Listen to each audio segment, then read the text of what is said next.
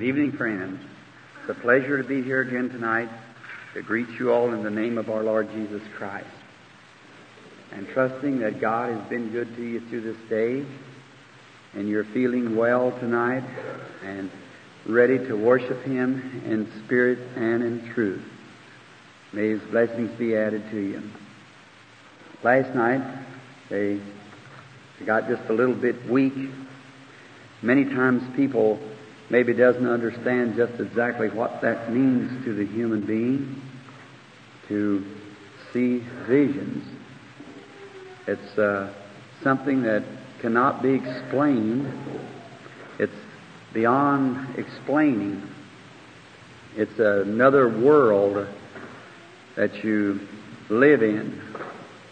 And uh, you, it's just, how many ever dreamed a dream in here? Let's see your hands. Just ever dreamed a dream? Well, I suppose there's at least two thirds of the people with their hands up. Well, that would be just about right. There's probably one fourth of the people, anyhow, of the world that never dreams a dream. Now, the reason they don't dream a dream is because they're real sound sleepers. And we're told by science that that's your subconscious. It's when you say, here's one conscience here, then when that becomes inactive, why you go into this conscience, and when you're here, you dream of things that you did while you were awake. And when you're awake, you remember things that you dreamed about when you were asleep. Now, that's the dual conscience. That's the main part. As I'd stop here just for a moment for this part, there's the reason that people doesn't get healing and blessings that they sometimes so reverently ask for. You walk up, if I'd ask perhaps 99 out of every 100 in here tonight, do you believe Jesus Christ can heal you? Yes. And without a shadow of doubt, they believe it. Well, then Jesus said, if you believe it, you shall receive it. But that's this conscience believing it. Now you got a subconscious that's got to act too. See, like a man crossing the sea. When you go into the ship, the man who runs the ship or guides it sets up here in the pilot house. And the man that really runs the ship goes down into the bowels of the ship, down into the hull of it. He's the engineer. He, no matter how much this guy says up here, this is the guy that does the work.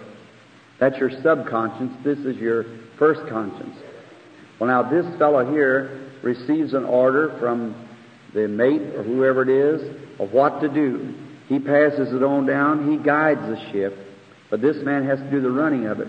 No matter how much he does the guiding, it won't do a bit of good until you got some steam down here, or some pressure pulling it. Now, what if he sends an order down two knots to the left, and this man turns two knots to the right? Won't do no good which way he turns it here. You just all you're going around and around in the in the harbor. You'll never get out. Well, now that's the conscience and the subconscious. Now this fellow here, he believes all right, but this won't cooperate with him.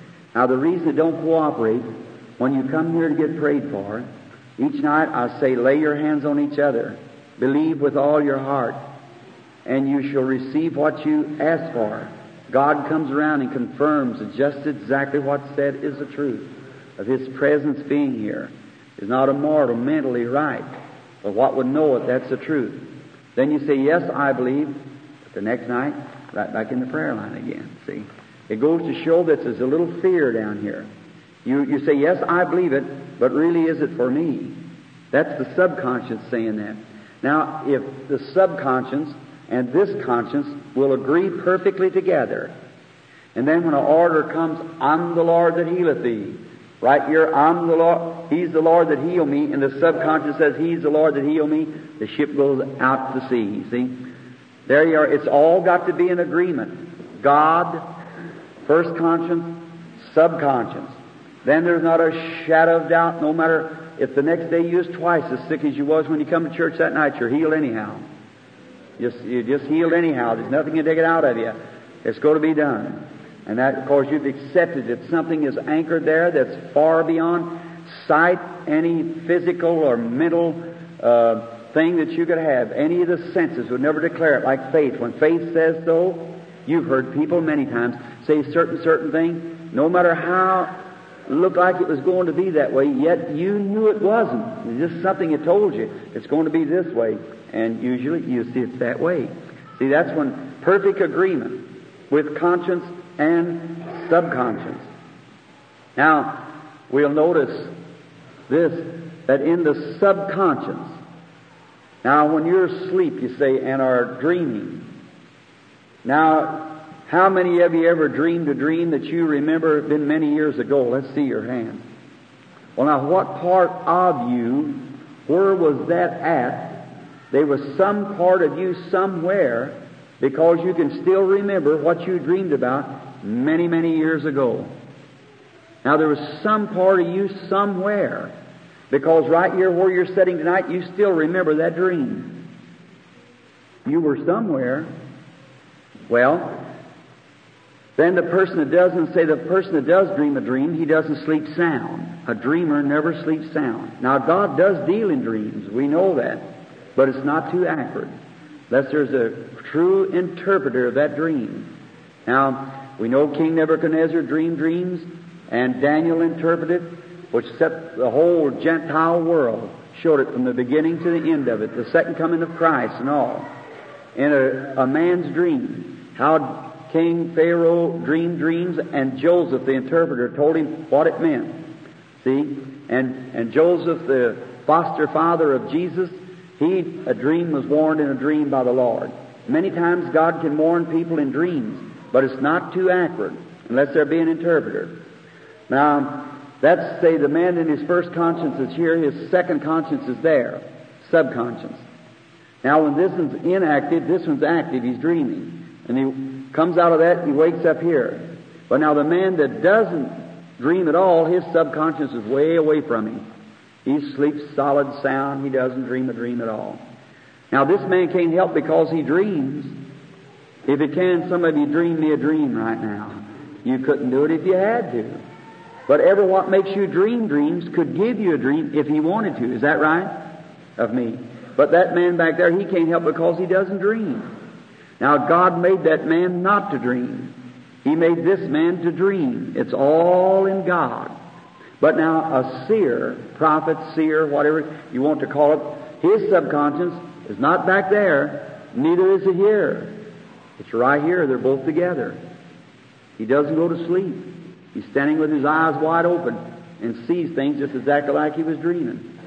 Could you imagine standing here and somebody stand before you and knowing that you're standing here and knowing that people's listening to your voice and yet you're speaking at something that they done 25, 30 years ago, right where they were at and all about it, some sin they committed or something. Then come to and you realize that if you said something, you don't know what you said.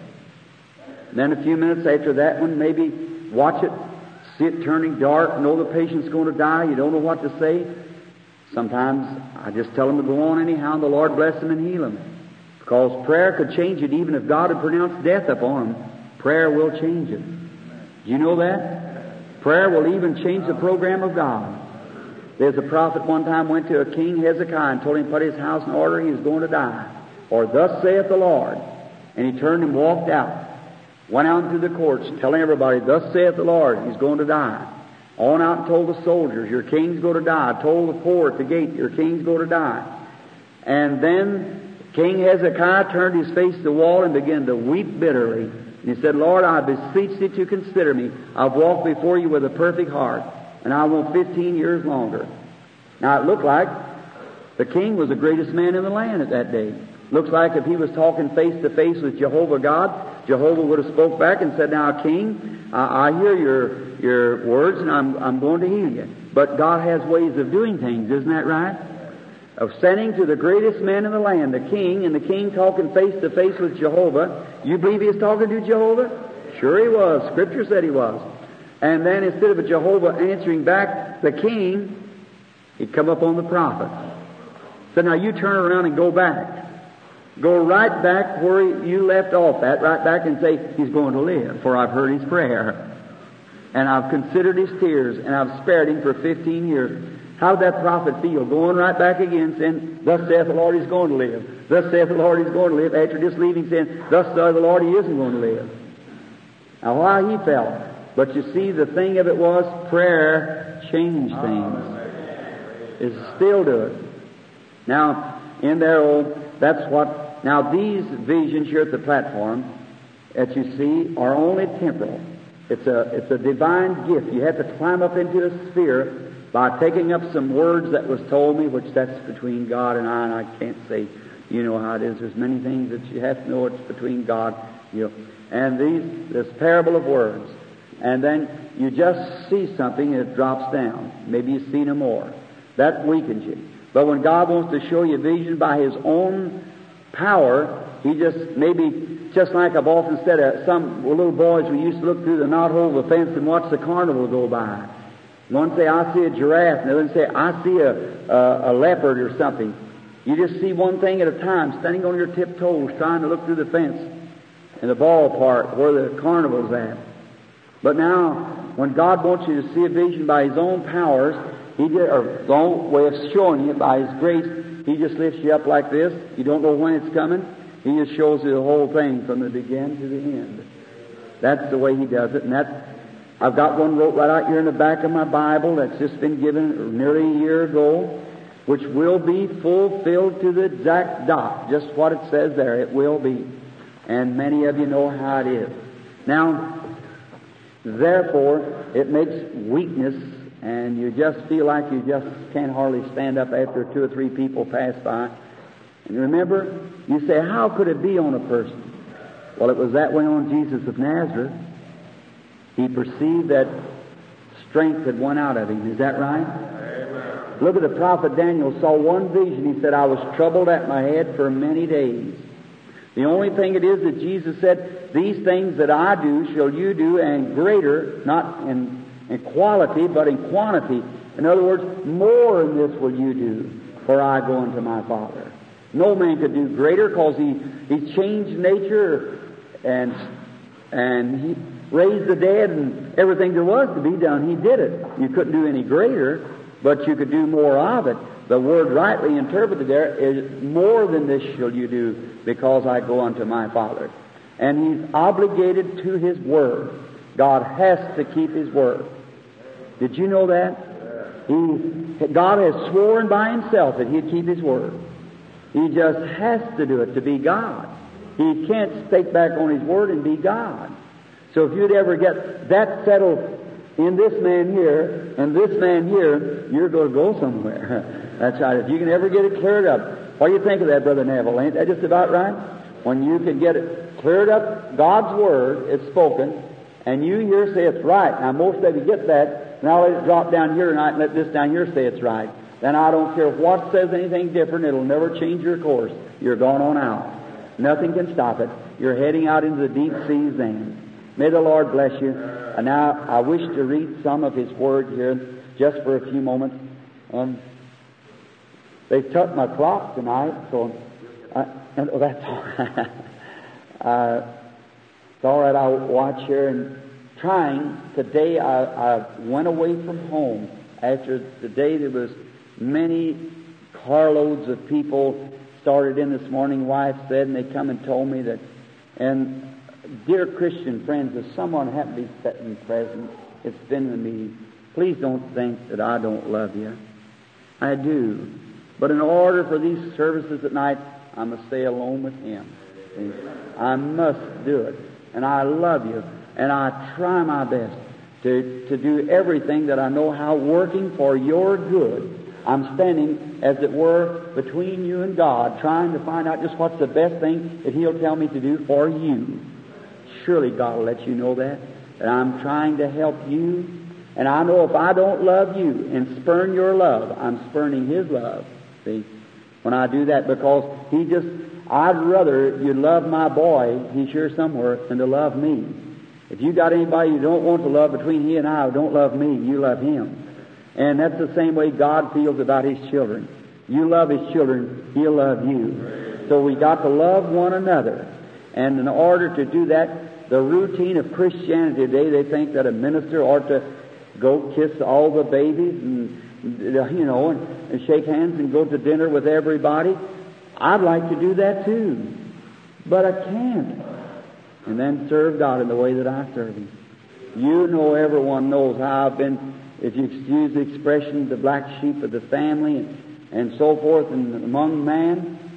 And it's always been when I was a kid, I didn't drink or, and then I couldn't get along good with my people. And then when I got old enough to go out with girls, I didn't go to dances, didn't go to uh, places like that. I didn't smoke. And I, well, I was sure black sheep to them. And then they didn't have nothing to do with me. Then when I got salvation, I joined up with the, uh, the Baptist church and they thought I was a holy roller, so I, I said I'd go lose my mind. So then I couldn't fit with them. So then when I come to you people that really know God and the power of His resurrection, just like a glove going over a hand.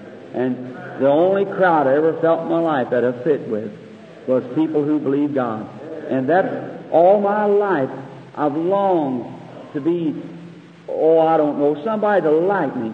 My old mother-in-law, she's sitting here somewhere tonight, and I just started up a pole one day when I was climbing, used to work for the utility, and the wind, a hard puff come, and I cut out the top of about a 70-foot pole. And it had been uh, water soaked, and the bark gum off of it, and the uh, there's a knot sticking there, and I hit the knot and swung around like that and come almost falling. And I think she went to her knees a praying. And oh, she worried for three or four days, me. And just to know that she thought enough of me to pray for me, I tell you, I really think a lot of her. That's always stuck with me. Just to think that she thought that much of me. See? It loved me that much to pray for me while I was uh, uh, climbing and so forth like that. I love people and I want to be with them. But what I'm trying to do now, while it's on the battlefront, I'm just battling with everything I got so I can get just as many when we get over there. I, will sure sit down and have a good time with you then when we get there. Just stay a thousand years with each one of you. All have no sick calls to make. Praise God. There won't be any sermons to preach to this to the wicked. There won't be any wicked there, and the sinners will all be converted and I hope over there. So we just have the children ain't going to run away and get hurt nowhere. They can get on the lion's back, the tiger, and ride around all day. They ain't nothing going to hurt. and won't have to worry about supper. Just reach up and get it off a tree standing right by you. So uh, it'll be all right there. So the main thing, if we don't get things right here, we're not going to meet there. So let's let's work hard here. You'll understand it better by and by. It's just like one time, uh, one of my managers, Mr. Baxter, said he was in Canada, and there was a, a prize given for anybody who could ride a four-inch board a half a city block on a bicycle. And they got all the experts down. They had one little old sissy boy there, and all of them thought he was really a sissy. And all those expert riders who could go downtown, get a box of groceries on their arms, and ride back, never touch their handlebars, they just go to win this new Iver Johnson bicycle and said, Mr. Baxter said he got on, he went about 20 feet and fell off. Well, and all the rest of them tried it. This little sissy boy jumped on there and just rode right straight out the end without a bit of trouble. So all the boys got around and said, what, how did you do it? Well, what caused you to do it? He said, I tell you where you boys is doing. Said, you were looking down like this trying to keep on. He said, I watched the end. What it was at the end. I just kept looking at the end and I held steady and went on through. But if you're looking down like this, you're, you're wondering in each little teeter why you, you push over like that and you fall off. That's the way Christians do. Brother, I'm looking at the end. Amen. Down under. Yes, sir. Somebody might say Billy Branham's a spiritualist. He's a witch. He's a hypocrite. That don't hurt me. I'm looking at the end down yonder. There's where you're going. Now I'm riding for dear life because it's the prize of life I want to win down there at the end. As Paul said at the end, I fought a good fight, finished the course, kept the faith, Henceforth there is laid up for me a crown of righteousness. The Lord, the righteous judge, will give me at that day. Not only me, but all those who love his appearing. May the Lord bless us now while we turn back the pages here and just read a little familiar text so that the service will not be without some accomplishment. My words are a man's words. They'll fail like any other man, but his word will be forever. It'll be forever. So let us bow our heads now while we speak to him. Now, kind Heavenly Father, it's our privilege of being here tonight gathered under this roof, uh, out of the cold wind and the weather outside to serve Thee. We're grateful for this church and for its pastor and for its deacons and all that's associated with this church. for the musicians and all, the, the laity. We're just so grateful for all of them and for the welcome that they've given us to come here to pray for your dear sick children over this city and other cities that's gathered in. Now I pray that you'll bless this place and may, oh, may it prosper and may souls be saved here and it be called the house of God till Jesus comes. Grant it, Father. Bless this pastor. Unctionize his life, Lord, as you have been. Make it even greater, Lord. And his ministry reach way out. Grant it, Father. May his humble heart that hungers for souls to bring in on that day, may he lay a many precious sheaves at your feet at the end of his journey. Grant it, Lord, and all the rest that's gathered here with us tonight, may theirs be like manner. And now, kind Father, it's your servant's uh, privilege tonight, if it's your will, I trust, to break the bread of life now to the children. And now, in these few moments, uh, the rest of the service, we pray that you'll especially bless the sick and needy just now. Grant it, Father. These nights now are set aside for those. And may, while your great Holy Spirit moving in the audience, bring conviction upon sinners Oh God, that little lady just a while ago stopped me on the street and said, Brother Branham, how do you get saved? God, I pray that that little thing will live a Christian life the rest of her days here on earth. And may many here tonight have that same kind of an attitude towards you tonight. What must I do to be saved? Now, Father, Take the Word, and may the Holy Spirit, the third person of this Trinity, comes, take the Word of God and break it out to the people and put it in every heart where it has need, where God would send it. For we ask it in Jesus' name. Amen.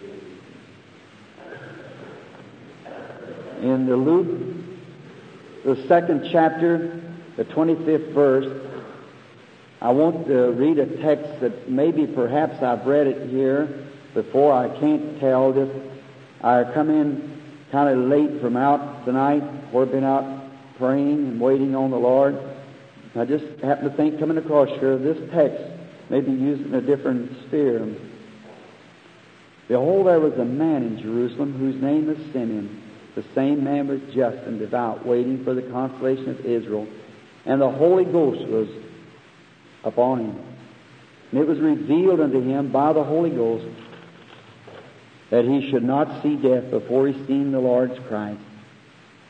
And he came by the Spirit into the temple. And when the parent brought the child Jesus to do for him after the custom of the law, then took him up in his arms and blessed God, and said, Lord, now let thy servant depart in peace according to thy word. Mine eyes have seen thy salvation. May the Lord bless his word. I want to speak to you for a few moments on God's preparation. God always makes a preparation. Uh, before He does anything, He always gives ample time, much warning, and then those who spurn that love of warning, there's nothing left but judgment. They must receive judgment. Before God destroyed the antediluvian world in the days of Noah, he sent a voice of warning and warned the people to flee from the wrath that was to come. And the warning, uh, the voice of warning was so contrary to the church setup of that day until the people laughed him to scorn and thought he was a crazy man. For he, he spoke of something that was impossible as far as man was concerned for it to happen. For he said he was going to rain water down out of the skies and it had never rained, not even dew fall until that time. But he said he was going to do it. And here's where he based his, his text, where he based his thought and his faith was in because God said he was going to do it. That's a good reason. When God says he's going to do anything, just believe it because he's going to do it. If God come down this building tonight and said, it's going to rain tomorrow, or if I went over where I'd take my umbrella, it'd be easy for me to take umbrella if the sun was shining ever so bright, because I know it was going to rain. And when God says anything, He's going to do it. And you can just depend. If he says, don't plant any crops this year, there won't, there won't be anything raised. You never see me putting any seed in the ground. Because it'd be easy for me to believe that God said so. And what God says, it's easy for me to believe that He'll do it. That is today on the ministry. Now, friends, there's many things that people do and say. Perhaps maybe I, I'm not the judge of people, but I think any ministry or any demonstration of the Spirit of God that can't be backed up by this Bible, I'd leave it alone. If anything that anyone says that isn't backed up by the Scripture, then I, I couldn't go with it. Although I wouldn't say it wasn't God till I've seen the fruits of it, then I wouldn't say nothing about it. I'd just let it go like that. I don't believe in talking about people. I don't believe that. I believe in rebuking sin and so forth, but talking about, well, this church is not right and they are nothing but hypocrites and this pastor is nothing, that's wrong. The Bible, God, one man, one time by the name of David, who could have uh, killed his enemy, God led him right up to the enemy. And the man that was searching for his life, and even his general said, God has delivered him into your hands. Take his life. And he cut the piece off of his coat, went back up. He said, God forbid that I touch his anointed. That's right. So don't don't say nothing evil about Christians. Don't try to harm Christians, because you'll reap what you sow every time. Touch not my anointed, do my prophets no harm. For it was far better for you that your it should have a millstone tied at your neck and drowned in the depths of the sea than to offend my anointed. Is that right? So don't say nothing about Christians. Maybe some of them don't live just right or do just right, but that's that's God's child. Let, let the father take care of his own kitty. You know, if we go to fighting one another, God give us both a whipping maybe. So let's let's just leave the other fellow alone and pray for him. Try to love him and correct him, and maybe God will help him. And so God prepares and sends voices of warning, and He's always made a preparation. Just before uh, He sent Elijah up on the Mount Carmel, there to prove that He was God and, and this nation had gone wrong, well, He sent Elijah out to give a warning and to make preparations for these things. And He always does that. God provides a way every time for the people. And then if the people reject His mercy, there's only one thing left to do, and that is for His judgment. It's just like if you're going right, and that's right, and this is wrong going left, you can't expect to be going wrong and come out right. You've got to come out wrong. You may think you're going right, but you find out after a while it'll be wrong. And you can't go right and wrong at the same time. So just keep right all the time, and you're bound to come out. You think sometimes you're going wrong when you're going this way, but as long as you're going right, you'll come out right. You've got to. So think right. That's your obligation to yourself. Do right. That's your obligation to God, and you'll be right just as certain as I'm standing this platform tonight. Think right. Do right. You've got to come out right. So God always sends His warning. Just the days before the coming of the Lord Jesus, God always makes a preparation, so He uh, sends an angel. Now, many people doesn't believe in angels, and I don't believe in the worship of angels. Now, I'm not a Mormon, and I, I don't believe in worshiping angels, and a true angel would not stand to be worshipped. No, the angel of God will not stand to be worshipped. He'll say, "Worship God" every time. And he'll declare Jesus Christ to be the Son of God every time. And he'll give all praise and all glory to God. Take none for himself. And then you see many times that little minor angels come, so forth, and visit people, perhaps the ones that visits us now. I could not tell you. I don't know the man's name. I've never asked him. I never felt like I had breath enough to ask him when he was standing close and I was talking to him. He's a big fellow, weigh about 200 pounds. He's got dark hair to his shoulders, keeps his arms folded like this. When he was talking to me, always appears to the right side. That's the reason I bring my audience that way, my prayer line, when I'm praying for it. Now, you don't have to do your prayer line that way. That's just uh, my own way of bringing them to my right each time. He's always appeared to my right side ever since I was a little boy. And seen or heard him. I never seen him till just a few years ago. Seen it in forms like a, uh, a whirl in a bush, and I've seen it in forms like light, but this time he was a man standing there. Now that wasn't a vision. I know what a vision is, but this man walked right up just like you'd walk, talking and everything. There wasn't no other dimension, nothing about it. I stand right there looking at the man. It seems I'd be looking at you and talk to him. He walked on the floor and his feet made the noise as he walked just like yours would or anything else. It wasn't a vision. The man was standing there. And so when God goes to do anything, He always sends forth a messenger. A messenger bears record to some individual, and that individual carries out the word. Now, when God's fixing to do something major, He always sends a great angel. For instance, Gabriel. Gabriel announced the first coming of Christ. Did you know that? And Gabriel will announce the second coming of Christ. That's right. He'll sound the trumpet. Time shall be no more. Then, just before the first coming of Christ, there was an old man by the name of Zachariah. And he was a righteous man, a good man. Him and his wife Elizabeth, and he's keeping all the order of the law, and was blameless in it. And the woman was barren; she had no children. And Zachariah just kept holding on to God, know that God would answer. And one day, while he was his office was to burn incense at the church, and while he was burning incense, he looked over on say, by the way, that was on his right side where Gabriel appeared. Is that, uh, I never thought of that till just then. It was on his right side. Now, as many times as I spoke on that, that's the first time I thought of that. Gabriel was standing on his right side at the altar. I believe that's right. Check that in the scripture, and I think that is right. Standing on his right side. And he looked over there, and there stood Gabriel, the archangel.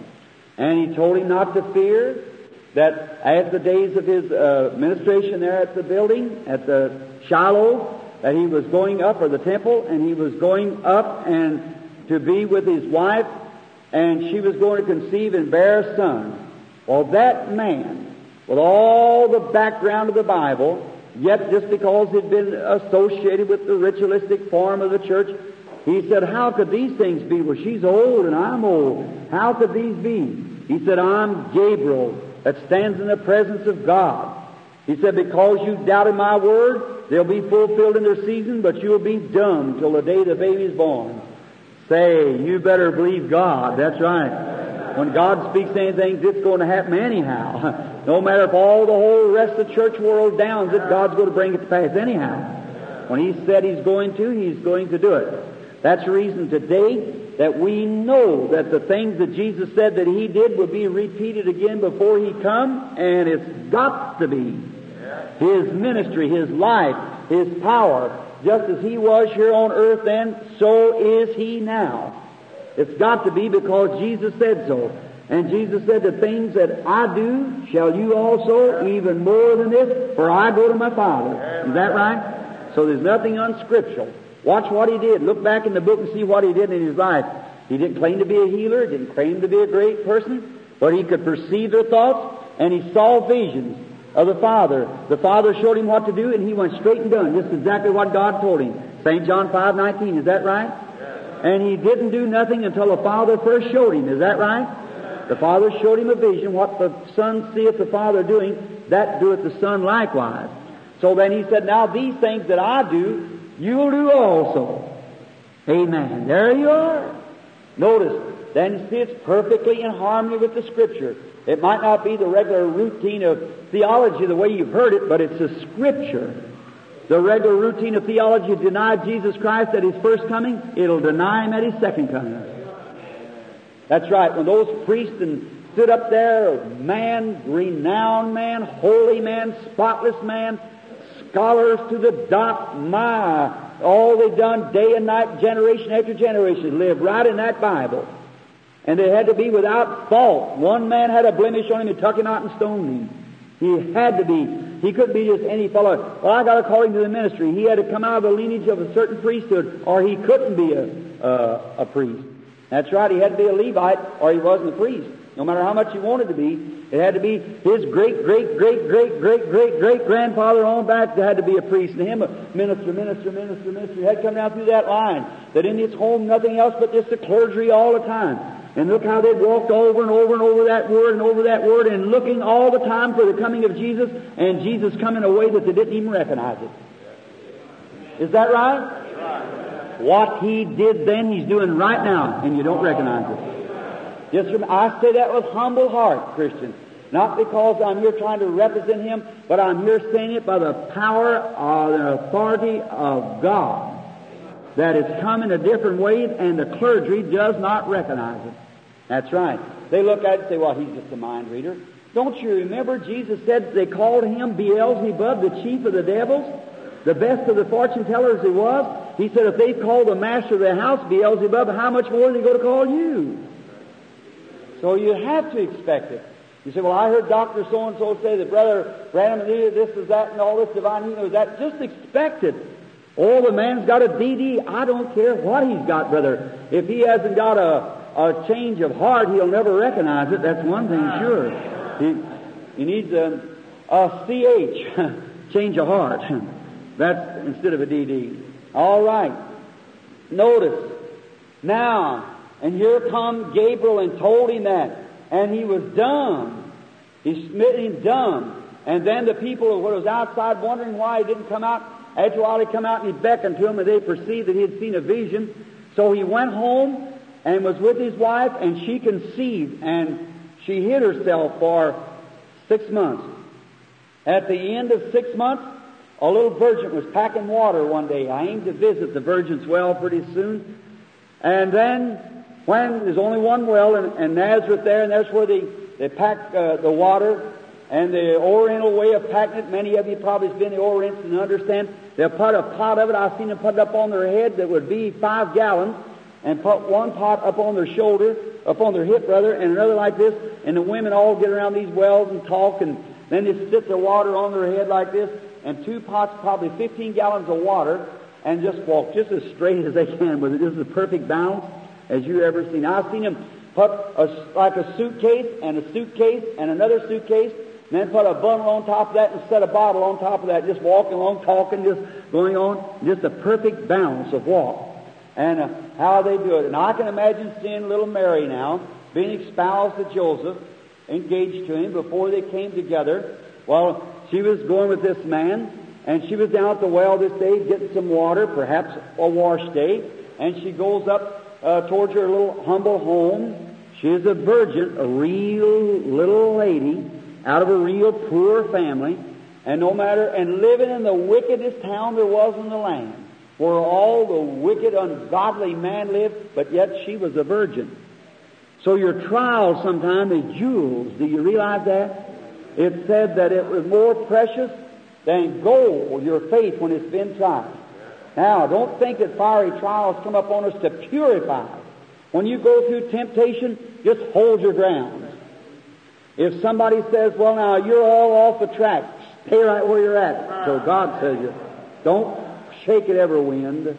See? Stay right there. You know, man. Uh, God, uh, even if you're a little out of the way, if you'll really in your heart be sincere and stand firm on what you believe, God will respect it. That's right. You know, a woman, a woman that holds her ground, she might be as ugly as all get out, but if she'll hold her grounds and be a lady, there isn't a man in the country who's got an ounce of gentleman about him, what will respect her. Uh. Right. Yes, sir. She, she, she knows what's right, and she stands for what's right, and she holds herself right, and the people think right of her. That's exactly right. And God will do the same thing in the way of religion. If you set yourself in Calvary under and realize that the, it's your Holy Spirit that you got types that. You know, this is a great day of typologists. If you don't believe it, paint your steps red next week and watch week after next if your neighbors ain't got red steps. You go to church with a new kind of a hat on, no matter how freaky it looks, see if the neighbor next to you don't try to get the same kind of hat. Where did you get that at, see? Wear certain, or get, change cars. You get a Plymouth after you've been driving a Ford. See if your neighbor don't want a Plymouth then. See, everybody's wanting something to match one another. I always said I didn't care whether my trousers match my coat or my coat match my tie. I want my experience to match God's Word. What God said. If those people on the day of Pentecost got the Holy Ghost and staggered and shouted and act like a bunch of maniacs, that's the kind of experience I want. If the apostles went forth who claimed the Holy Ghost, performed signs and wonders, and the, and the resurrected Lord Jesus lived among them, and they were called crazy and heretics and everything else, I want my experience to be just like that. That's what I want. I want to match that. And I remember when I, I've always wanted to be that way. When I was a little boy, I read Edgar Rice Burroughs' Tarzan the Apes. I cut up Mom's old dresser rug. She's sitting here somewhere tonight. She might whip me over that yet. And I lived in a tree for six months nearly. Read Tarzan the Apes. I read The Lone Star Ranger by, uh, I forget who the writer was, and, and anyhow, I read the Zane Grey. I was at his place over on Catalina Island here not long ago. And he uh, wrote The Lone Star Ranger. I read it. I'll tell you, I rode Mom's broom to death as a hobby horse around the house. Uh, what you read is, that's the reason today that there's so much juvenile delinquency. I was parking my car in a parking lot around here. The man said, Preacher, what are you going to do about all these kids and this juvenile delinquency? I said, cut out all this vulgarity on uh, television and all this other kind of stuff like that and get that communistic spirit started to moving and it'll move. But as long as the kids has got it in them, drilled in them, see it at home, see it among their father and mother, walk down to school and act impotent and everything like that, how can one church do it? Brother, you're putting it into them. Communism is a spirit. Not just the nation, it's a spirit. And the spirit's what's warming into America. It's warming into the churches, it's warming into the schools, it's warming into the individuals. And communism is the thing that's breaking it down. Watch these high-headed, haughty Americans. You can see whether communism has got them or not. Why, they're rooted as deep as Russia is right now. That's right. Don't never fear about that robin that pecks on the apple hurting it. It isn't the robin peck on the apple that hurts it. It's the worm at the core that gets the apple. That's right. Don't think about Russia coming in and hurting us. It's the spirit of communism, big-headed, high high-minded lovers of pleasure, forsaking God, making fun of the Holy Spirit. That's what's ruining us.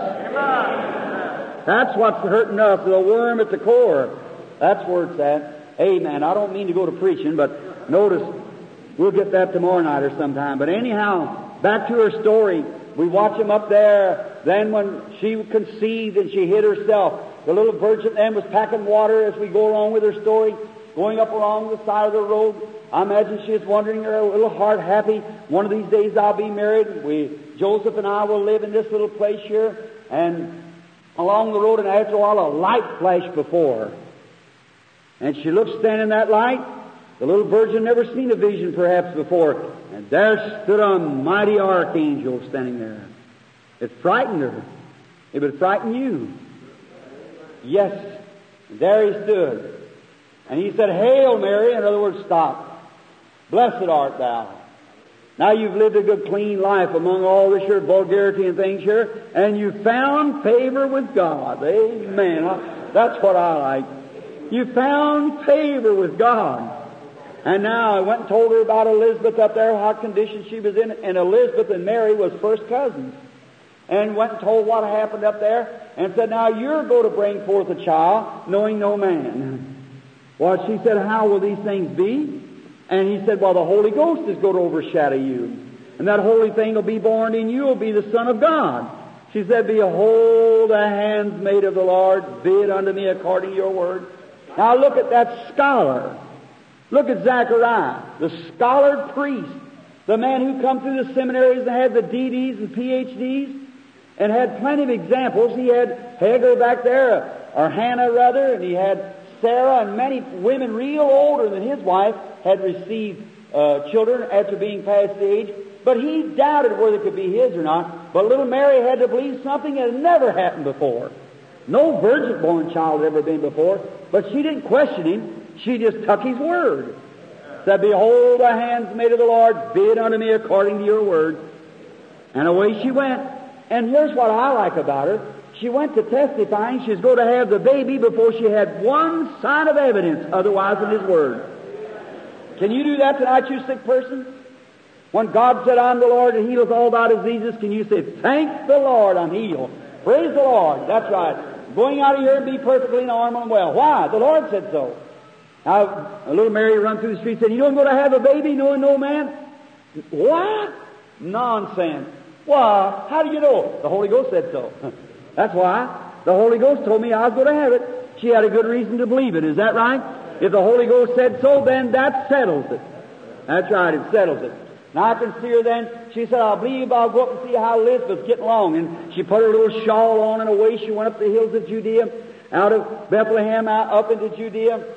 And when she got up there, Elizabeth had hid herself, so she's looking through the window, and she's seen little Mary coming up, and the way women did then, they love one another, you know.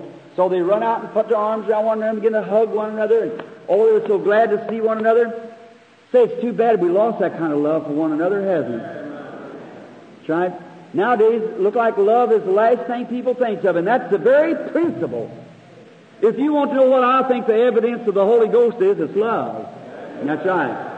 I don't care what else you can scream, shout, or do whatever you want to. If you haven't got love, Paul said you got nothing. That's right. That's right. You got to have love to go with this there. You got that without love, you haven't got it yet. Because God is love. And, um, and there he goes.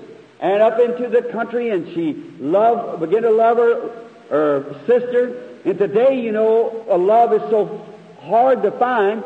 Well, the Bible said there'd come a time where there wouldn't even be love for one another. That father would be against mother, and mother against father, and children against parents, and so forth, and only love would be left to just be between the elect. And that's about right. Love is a scarce thing today. Look at the divorce courts between husband and wife. Look at juvenile delinquency. Look at the home breaks and everything. No love. No love. Now the only time that you even know your neighbor's dead is when you read it in the paper. That's about right. You don't know about one another no more. No love no more. And I can just imagine running out there and loving one another and shaking hands with each other and talking about and I can hear Mary say, let's, let's just break in now and tune over on their conversation. I can hear Mary say, Oh, Elizabeth, I'm so happy, so happy. Of course, looking at her, she says, I, I know that you're going to be a mother. She said, Yes, Mary, I'm, I, that's right. I'm going to be a mother, but I, I'm scared, Mary. Well, why are you scared about uh, uh, Elizabeth? Well, it's already six months with me as the mother, and there's no life yet. That's altogether subnormal. Anyone knows that. Muscle twist and jump. So he said, that, I, I, I'm worried about it. Mary said, you know what? I was walking home here a few days ago from the well, and the first thing you know, I saw a, a big pillar of light before me, and I happened to look in that light, and there stood Gabriel the archangel. And he said to me that I was going to be overshadowed by the Holy Ghost and was going to bring forth a child too. Oh, is that right? Mary said, yes, and said his name was going to be called Jesus. And as soon as he said Jesus, little John got the Holy Ghost and began to shout and jump up and down in his mother's womb for joy. And listen, if the first time that the name of Jesus Christ was ever spoken, human lips brought life to a dead baby, what ought to do to a born again church? What ought to do to diseases?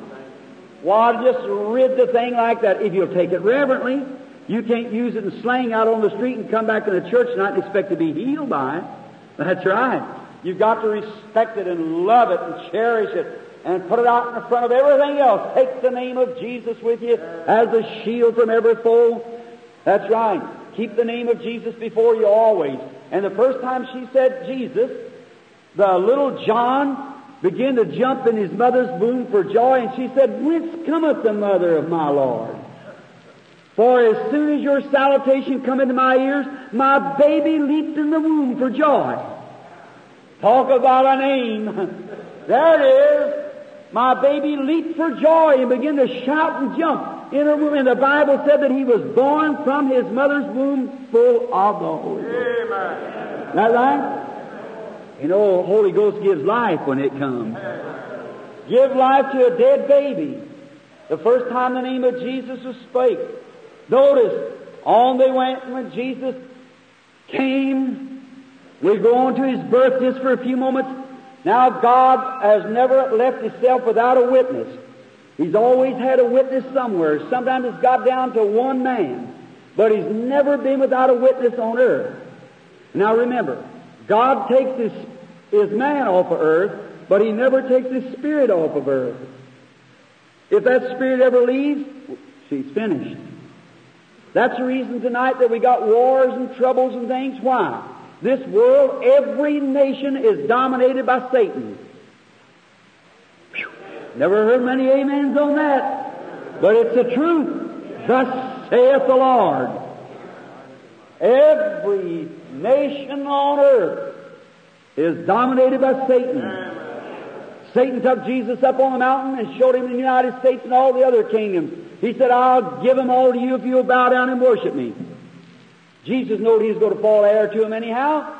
He said, It's written, Thou shalt worship the Lord thy God, and him only shalt thou serve. Satan said, They're mine. I'll do them what I want to.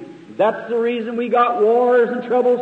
But one of these days, that rock that was shoot out of the mountains is coming to mashing into these kingdoms and will tear them down. Over in the book of Revelation said, Rejoice, ye heavens, and ye holy prophets. Here it is.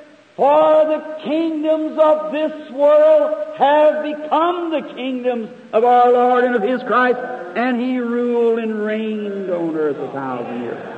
There you are, then you'll study war no more. But as long as Satan's got the rule, he just, this will build up a little bit, and a few righteous men will get in office, and they'll build up a little bit, and then Satan will reach over here and tear the thing down. That's right. Then the first thing you know, over that great prince is coming someday. Every man, every nation's fighting. Let this be the international language. Let this be the international flag. And they're fighting for power. And don't realize they're calling us a bunch of crazy people, and we're in the kingdom that will possess the world. That's right. Yes, sir.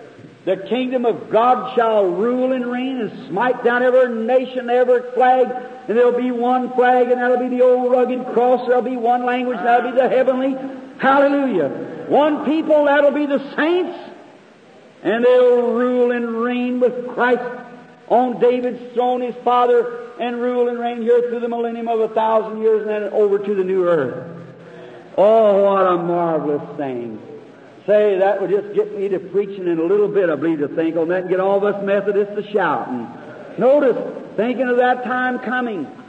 Notice then, the next thing we see coming on the scene now was another man. God's had a remnant. There was a man, well, of course, there was John the Baptist was looking for the coming of, of Jesus to appear, and there was Zachariah, uh, I mean Zachariah said John the Baptist's father, which was Zachariah, he was looking for it. And there was an old man in the temple by the name of Simeon. He was looking for the coming of the Lord. And they were farther away from it all. They were just getting in with good things, and they were, the Roman Empire captured them, they were captured, and they were going along pretty good. But you know, one day while Simeon was praying, the Holy Ghost come to him and said, Simeon, you're an old man, but you're not going to see death before you see the Christ. Just think of it now. Uh, an old sage, long white beard, probably 80 years old, white hair, been a teacher among his children. They all regard him as father. Thousands times thousands of Jews. A very sagey old man. And the first thing you know, the Holy Ghost told him, said, Now you're not going to see death till you see the Christ. What a thing that man had to step out and witness then. But did he do it? Yes, sir. Walked right out and told everybody he wasn't going to die until he'd seen the Christ. I can imagine just like the same thing that happened here in Louisville about divine healing and the Holy Spirit say, you know what?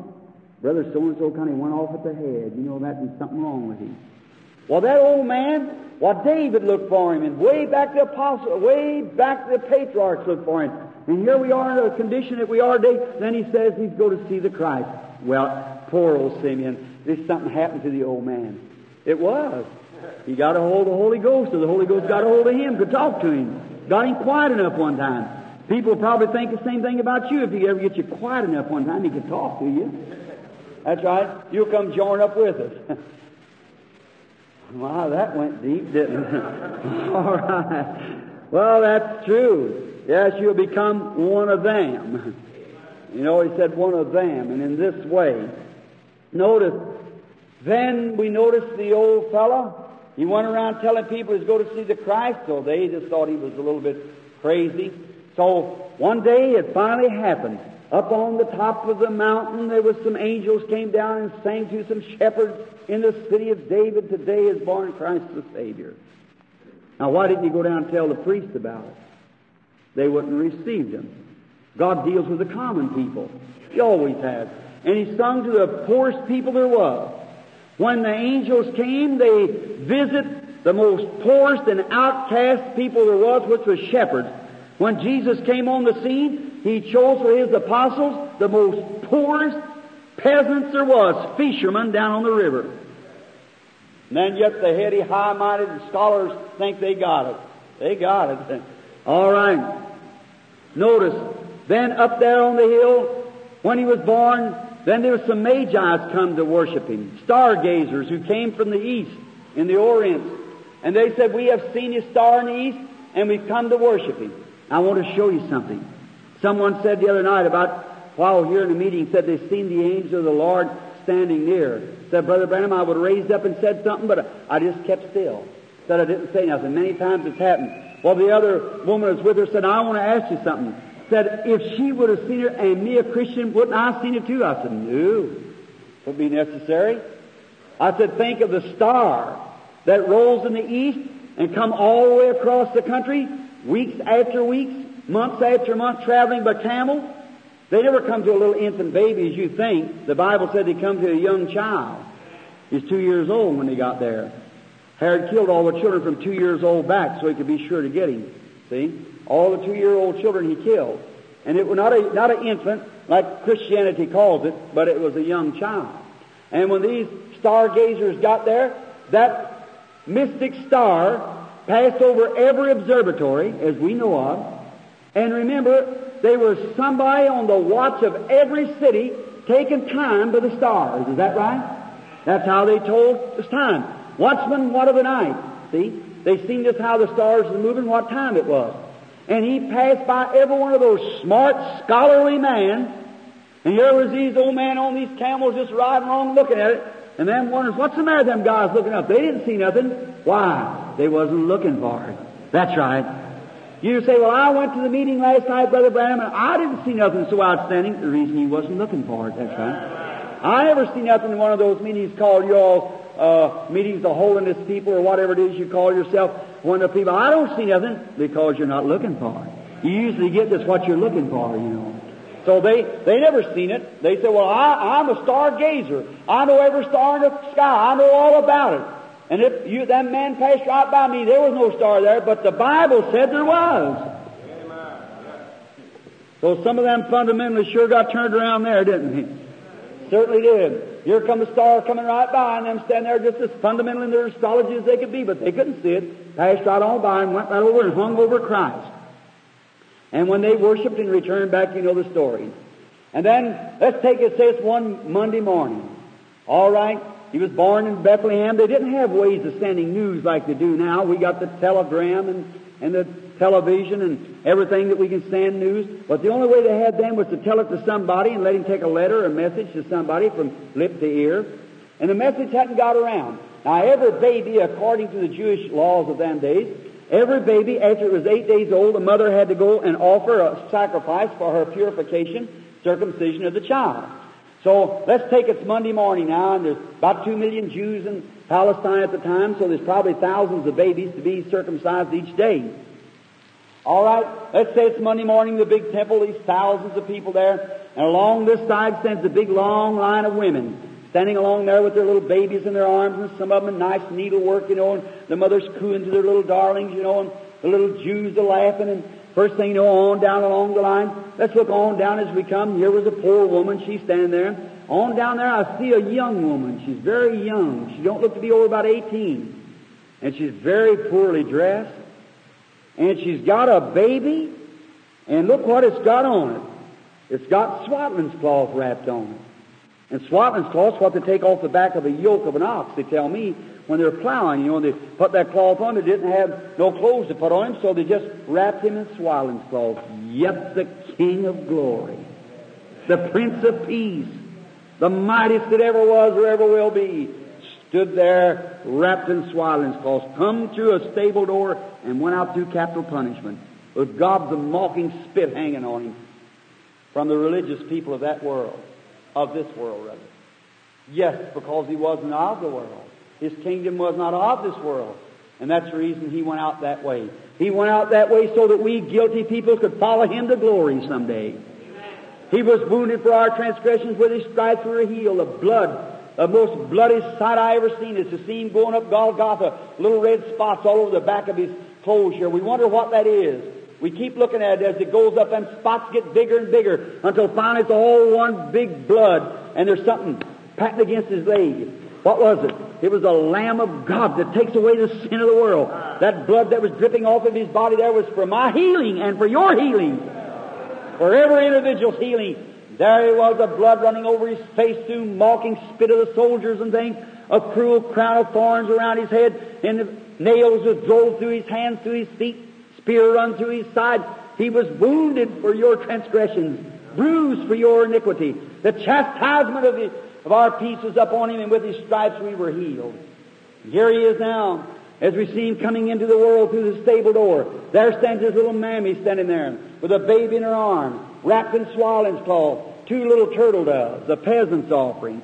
A rich baby could offer a little lamb, which was a rich baby's offering. But he had perhaps two little turtle doves standing in a mother's hand. Well, I can hear someone say, look at there. There's that woman. It goes around here giving that a word here not long ago that she was going to, well, I know she's going with that man and that's what it is.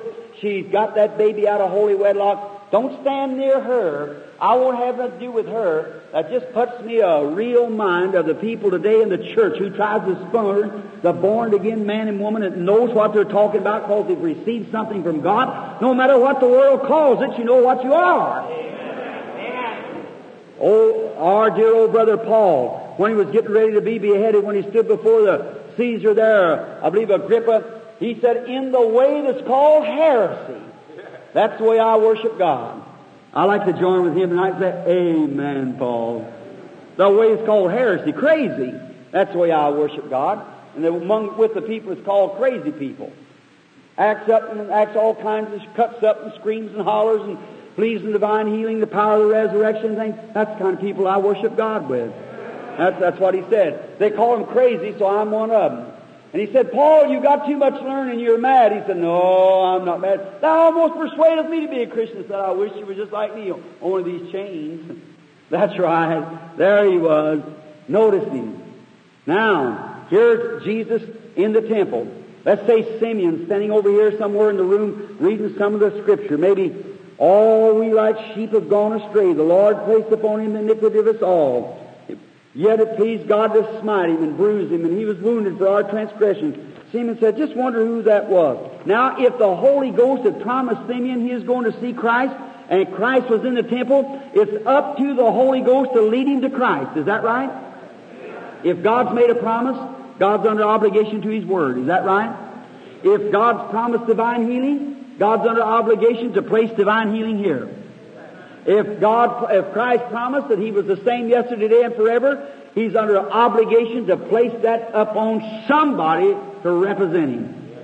If He promised it. If He said, the things that I do shall you also, He's under obligation to that word. Is that right?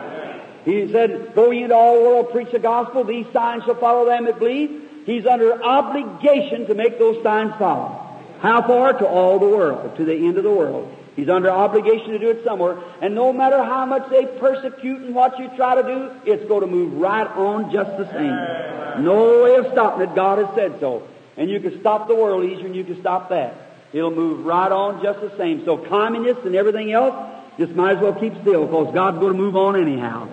Now, I want you to notice, I'll hurry right quick. I got about five minutes now. Notice, here he is, in Simeon, standing in the temple there, way off in the prayer room. The Holy Ghost said, Stand up, Simeon. Simeon stands to his feet. Here he comes walking out of the temple, not knowing where he's going, led by the Holy Spirit, right down along that line until he finds, stops in front of that little woman with that baby, reaches over and the tears running down this white beard, tucks the baby up in his arms and blessed God and said, Lord, let thy servant depart in peace according to thy word, for my eyes have seen your salvation. The Holy Ghost promised him that. The Holy Ghost is under obligation to do that. And yet he didn't know nothing about it, but God led him to Christ when Christ is in the temple. How many of you believe in divine healing? Well then, if uh, David said, when the deep calls to the deep, there's got to be a deep to respond to it. The very re- how many would like to have more of God tonight? Raise your hand. Well, because that you want more of God, that's a good sign there's more of God to be for you. As I've often said before, fin was on a fish's back, there had to be a water first from to swim in, or he wouldn't have no fin. He has to have the fin first.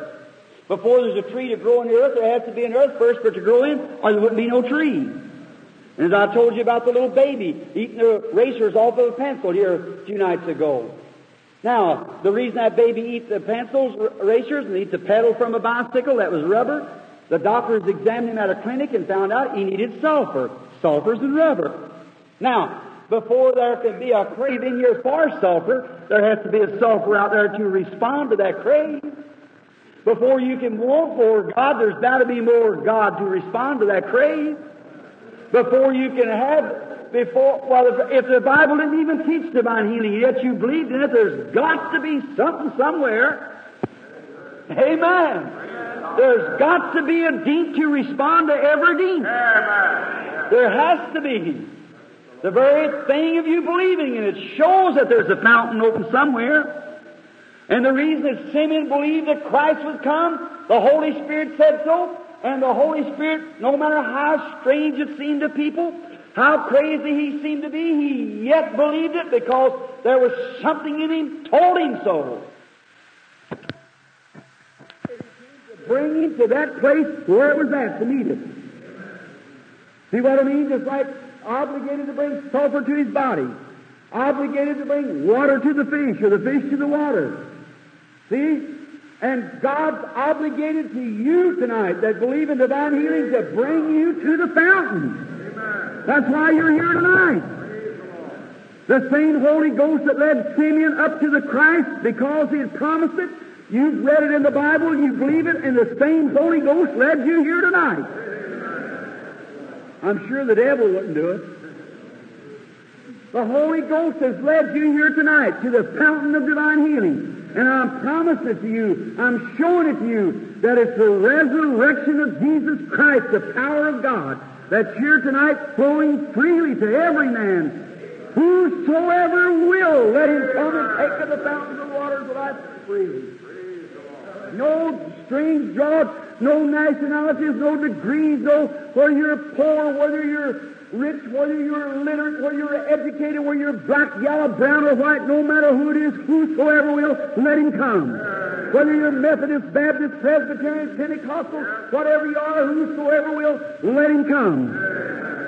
Drink from those fountains of the water of life that was smitten on Calvary for a perishing world that was sick and dying. Come drink freely. The same Holy Ghost that tells you that there is healing has brought you here tonight. Look at the Holy Ghost lead Simeon. Stand up, Simeon. And as the night you just in a hurry, you eat supper, said, Wifey, let's hurry up and get over to the church right quick now. We maybe the Lord will move on us tonight. We'll just go to see the Lord's power, we believe. We're going to be sitting there praying. When Brother Branham's a preaching and talking, we may see it. Well, let's hurry. I'll just, oh, you just set them potatoes aside. I'll eat them when I come home. What is it? The same Holy Ghost moving out. Yes. There's a man and women sitting here now that's sick and afflicted is going to go out of here healed tonight. There's somebody going. Amen. I was sure you that. That's right. There's sick people sitting right here now that'll go out here tonight to be well. There's no doubt dying people sitting right here tonight will go out of here with life to live again. Praise God. Why?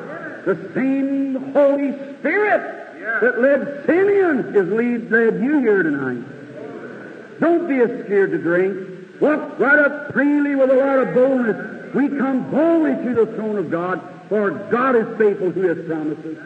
Don't be scared. Reach up and get it. It's yours. He's led you right to the fountain. of your thirsty, drink. Just drink abundance. Just drink till you can't drink no more.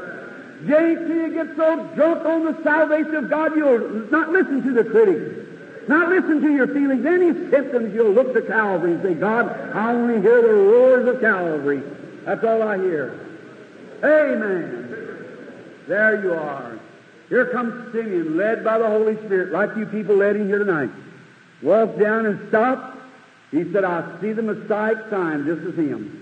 Reached out over and said, Lord, let your servant depart in peace according to your word. My eyes see your salvation, which thou hast prepared for all men. Way back down in a corner, about a city block away, was an old blind woman sitting down there. Her name was Anne. She was a prophetess, spiritual, filled with the power of God. She was sitting there, and then she never left the temple. They'd give her something to eat, and she stayed there and prayed for the people. As it passed by, Anne would pray and say, The Lord bless you and comfort you. And she said, someday there'll, oh, although I'm blind, but through this blindness I see a lovely one coming. Oh, my. She had better eyes than most of you all got of this day. I see a lovely one coming. I can hear her testifying to someone. Just then the Holy Ghost said, Anne, stand up. He's in the temple. Where is he, Lord? She heard that still small voice speaking in her heart. She raised up, and here comes that old blind woman going right around through the people, bumping into one and the other. What's the matter? Led by the Holy Ghost. Dean calling into the dean. The scene she moves up and Simeon standing there and the tears running down his face. And I hear somebody say, Now look at there's that old fanatic priest. You see what he's done? He's walked out over there. Now look at that old preacher standing over there. Just as crazy as he can be. There he is standing over there. Look who, look who he's dealing with. Look at the class of people. You see what he's doing. Look at him standing there crying over that little old baby wrapped up in that old stinky garment hanging there. You can see what kind of people they are. Uh-huh. Well, we just won't have nothing to do with them. And look at here, this old blind woman. Where's she coming? Here she comes staggering around. What's that poor old wretched witch? Why, they ought, somebody ought to set her down. Don't try it. Here she comes. you can't set God's servants down when they're moving in the Spirit. They're coming on. That's right. Coming on. Directly she come right to where Simeon was. She stops and gives thanks to God. Amen. There you are. Brother, are you expecting the scene tonight? Do you believe that God is preparing now mercy before judgment is going to strike the nations? His merciful arms stretched out over each one of you here tonight. I declare to you in the name of Jesus Christ that Jesus has risen from the dead. And the things that he said in his word takes place here and goes just exactly the way he said. The same resurrected Lord from Calvary is here tonight to give eternal life to everyone to give eternal blessings to everyone, to give eternal peace to everyone, to give salvation, to give divine healing, to give any redemptive blessing that He died for. He's sure tonight to do it to you. And surely, Christian friends, if I was such an impostor and such an awful person, how would God confirm His Word by it? Around the world, how could it happen? God would never back up an error. God will never have nothing to do with an error. He'll stand for truth and only testify of the truth. If I tell the truth, God will say it's the truth. If I tell a lie, God will back it up as a lie. He'll have nothing to do with it. He'll say nothing with it. But I've never feared because that I know that the truth and I speak the truth. And surely I have some conception of what I'm talking about if God has let me do these things by His grace. And I say tonight that every person sitting here that's hungered in your heart for healing, it's yours just as free as you will receive it. Try it. Don't try it. Get it. Nothing to this try. Anybody can try it. Takes a real man or woman to go get it. That's right. Let's believe. The Holy Spirit leading you now. May He lead each one of you tonight. May He lead your spirit in contact with His being. May He speak to many of you tonight. Peace to your soul. May He forgive every sin of the people that's in here. May He heal every sick person. And when this meeting's closed, if this meeting tonight goes down in history, may the people away from this building tonight saying like those who went from Emmaus that time. They walked with Him all day long, talking with Him. He explained the Scriptures to them, but they didn't realize that it was Jesus they were talking to. And many of you come to church tonight wandering, talking, but you didn't realize it was him. Now, when he got them all on the inside of the house, he'd done something kind of different from what other man does. And they said, that's him. And away they went home as hard as they go, saying, really, he's risen from the dead. And may he come tonight and do things just a little different so that you'll know that he's here. Do you understand what I mean? God bless you while we pray. Father, there is the little broke up message just as I, you gave it to me here at the platform. Gone out now. It goes on the books of heaven.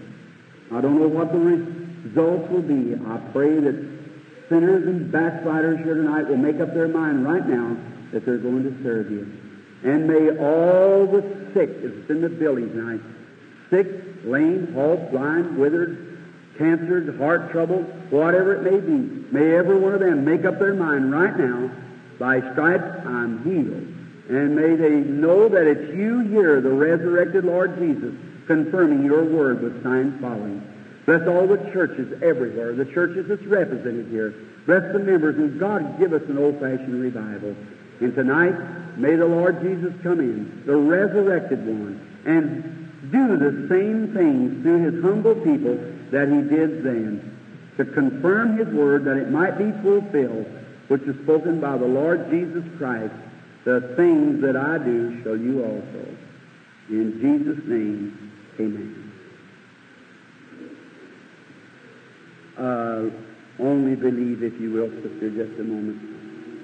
I'm sorry to take up this time like this of speaking to you. It's so lovely. And I, I think most of the time, after all, this is the Word. And if preaching the Word of God won't break down the difference, I don't know what will. Listen, there might be miracles performed here. You might come to the platform, and I've never seen one yet walk, walk on the platform but had some something happen. Never seen it in my life. Something happened. Wait maybe for a few days. First thing you know, in comes the enemy again. Then you say, Where's Brother Branham? Well, it's hard to tell. I'll be in Shreveport, I guess, next week, the Lord willing, then Denver, and then Canada, and then overseas. Well, look, if you've got, not Brother Branham, but if you've got, thus saith the Lord, just let the storm howl. See? You say, I got saved, Brother Branham, I know I do because I felt real good. The devil can beat you around the stump every day on that. I'm not saved because I feel real good. I'm not saved because I shout. I'm not saved because I see visions. I'm not saved because I preach the gospel. I'm saved because I've met the conditions of God's Word. He that heareth my words and believeth on him that sent me has everlasting life. The devil can't beat you around that. That's thus saith the Lord. Meet him right in the face. All right. I think, did he give out new prayer cards? Did he give out new prayer cards? All right, let's see. Let's, um, let's begin the first of them tonight and stand up a few groups up now. What is your number? What? Q. All right. Who has Q number one? I don't know who you are. And that's settled. You never have many of you people. I'm getting your letters and hearing your phone calls that comes to my wife and loved ones there. And they tell me, what's the matter? See, well, it's just because it's home. That's one thing. See, the first thing, there's people sitting in this building here who's known me since I was a little kid. And that, that's right. It's just being home. Jesus said so, and it's just got to be that way. Another thing, it's a church. Church is the best place to have a meeting. But the first thing people come in and say, well, this is this is Brother Cobbles. This is not Brother Cobbles. This belongs to Jesus Christ. See? Brother Cobbles is just one of us. See? But they'll do that. If it's a Methodist habit, the Baptists say, well, that's the for the Methodists. Wait, we'll have it in our church. See? Well, that it, they do it that way. And then another thing, in a church where you're congested like this, look, I've got spirit all around me. See? Everywhere. This morning, my boy come up and was talking to me when I was in the study. He said, Daddy, one of Brother Cobble's people was up there and was prayed for last night, or somebody, or singer or something. And the night before that, the night before that, that same person, if it is the same person, that was sitting here with such a face, one of them turned me completely around like this, with the face sitting there waiting. And here I was, just about to call that woman's trouble to somebody else standing here on the platform. See, it's all around you. It's just coming like this. Just, did you know Jesus took them by the hand sometimes? Took them out another part of the country? That's right. See, you don't realize every one of you is a spirit. There's a body declaring you, but everyone's a spirit. And a lot of you sitting here looking around, you're lovely. I love you, and God knows that. But see, your faith is in this first person here, this first conscience. And when you look up way down in your heart, the least little fear will come in there. I wonder how. Just that cuts me down right here. If you can feel it. Just comes in like I can't. I'm. I think, oh, I look over and I think, well, God bless that man's heart. I, I know he don't mean that. And here, you know, something back here say, I wonder how. And then you wonder. Then just on this side, and then back here, you think, oh, they don't mean it, bless their heart. Then you hear your visions breaking here, and you're somebody sitting here with 100% faith. They're moving in, and you're seeing something here's moving, here's something here. Now, where you at? It's all, that's the reason I try to get person first right out to me or something where there be no spirit around it. God be merciful to you, friends. Be merciful to me. And now, may His grace and blessing. You say, what are you talking so about, Brother Branham? You know I'm stalling. That's exactly right.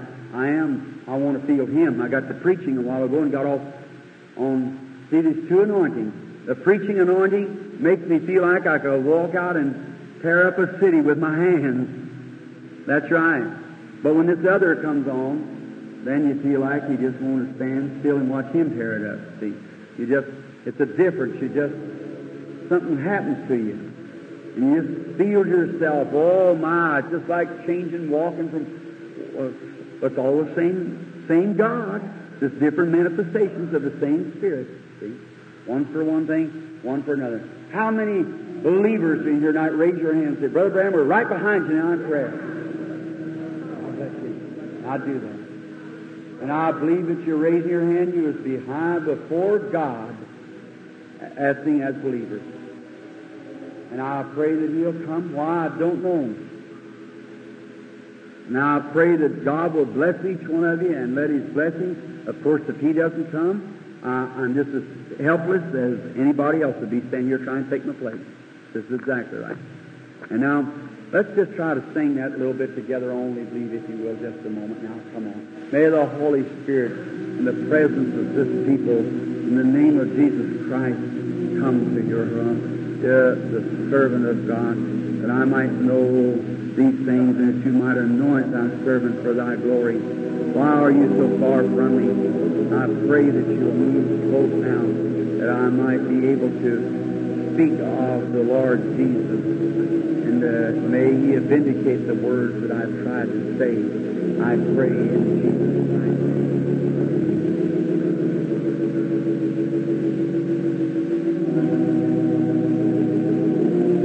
Now, in the name of Jesus Christ, the Son of God, I take every spirit in here under my control for the glory of God. I'm sure you understand what that means. One move from you, you realize what it would be. It'd be a curse of God resting on you. Be reverent and obey what you're told to do now. In the name of Jesus Christ. All right. Now, if there was healing that I could do for people, I would be very grateful to do it. But I, I can't heal people. God knows that. But God can heal people.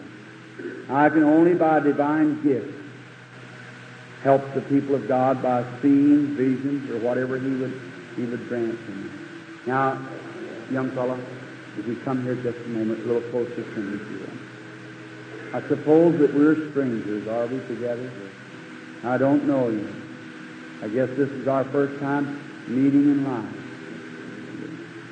But you realize that the very God of heaven, in whose presence we're standing now, will judge us both some of these days for what that we have done and the way that we've treated His message and His Son and with trembling fear to stand in His presence. That's how I stand here tonight, wondering what He will say at that day. There's something strange about you. I don't know, but there's something somewhere that's not just exactly right. It keeps turning black all around and moving away, and every time I go to meet you, your spirit it moves back for some cause. I don't know. The audience will bear me record of this. That there's something somewhere that I can't understand, that God keeps pulling me back from you all the time. And there's something somewhere that certainly, yes, uh, Jesus Christ, the Son of God, whose Spirit is present to do all things and do all things well.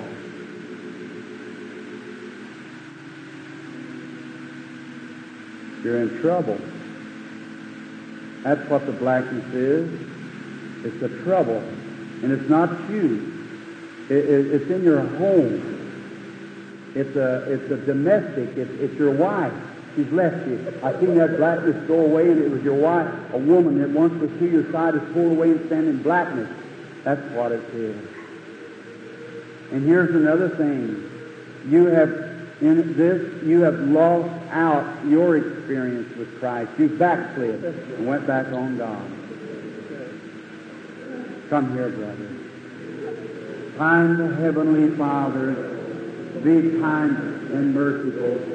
And may thy spirit be upon this poor dear man, your wandering prodigal. May he come tonight to the Father's house, and may you supply all and restore to him a double portion. Grant it, Lord. I send him on down the road now to meet you, Lord, in the name of Jesus Christ. Amen. God bless you, boy. Go on now through all the old habits and things away back in the sea of forgiveness. Your sins are forgiven, and now go and God will move and work with you. God bless you, my brother. You love the Lord Jesus with all your heart, with all your soul, with all your mind. Come, lady.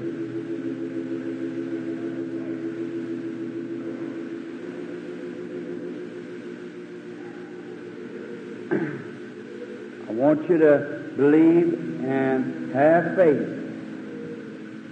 Now, every person in this building ought to believe right now and accept Jesus as, as their, their Savior right now and as their healer. I suppose we are strangers to each other or related. You've been in one of my meetings, but I don't know you. All right. Of course, even if I, perhaps if I did know you, I wouldn't now.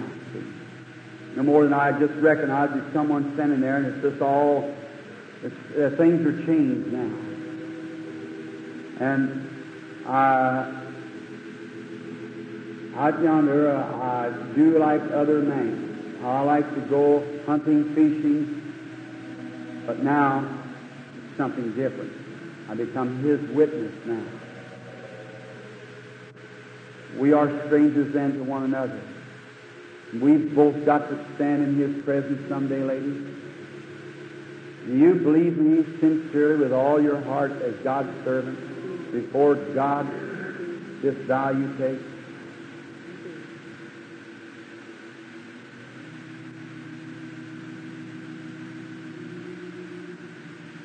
There's something that seems to be moving your your mind or something traveling. No, it's it's you're standing for somebody else. It's it's not you that's sick. It's a a, a man, and he's a relative, something a son-in-law or something on that. Or is that right? I see a young lady that looks something like a son-in-law, and he isn't here. He's um, he's in a place that it begins with uh, uh, H. Hamilton, Hamilton, Ohio. Is that right? He's in Hamilton, Ohio. And the man's a sinner. I see him now. It's turning dark. And he's been to a doctor or something, and he's uh, going to an operation. And it's uh, somewhere in the back. It's a, it's a growth or it's a cyst on a kidney. Is that right? Everywhere. All right. Give me your handkerchief just a minute. How did I know you had the handkerchief there? Let's bow our heads. Heavenly Father, in the name of Jesus Christ, the Son of God, I send this. May the boy's sins be forgiven. May his body be healed. In the name of Jesus Christ. Amen. Your nervousness and upset has stopped running you. Now you can go back, lay that on his body, tell him to believe God and be well. God bless you. Don't let no one else touch that, that handkerchief. You place it on yourself. Let's say thanks be to God who gives us the victory through our Lord Jesus Christ. Have faith.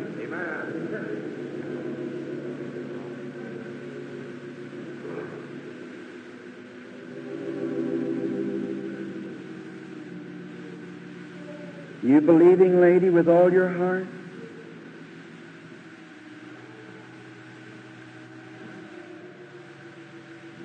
That's your wife, sir? Something's happened to you recently, too, hasn't it?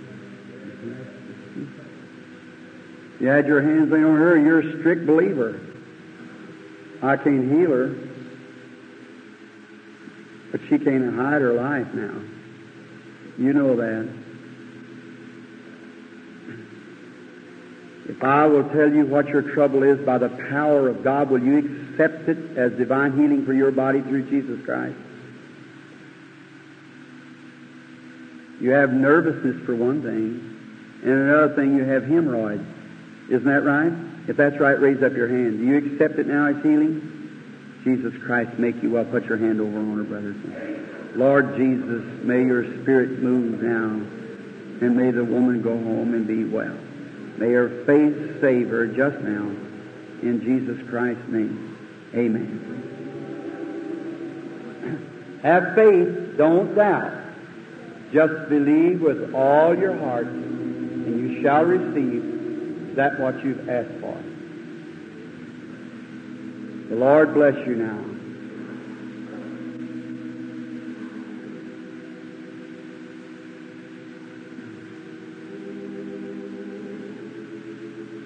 If you believe, you get over that scientist. If you if you really believe that God would heal you of it, you believe it. Or stand up and say, "I accept Jesus as my healer." God bless you. Go and the Lord make you well. God bless you. Amen. All you have to do is have faith, and God will bless you. Now, something happened to you then, didn't it, sir? If I'll tell you what happened, will you will you believe me as God's prophet? You had something wrong with your back, didn't you? Stand up on your feet. It's all gone from you now. God bless you. You're healed. Now go home and serve God. I hear he comes. Oh, why don't you love him? Why don't you believe him? All of you. How wonderful. How real and marvelous that our Lord is. Right, is this the patient here? Come and have faith. Trying young man.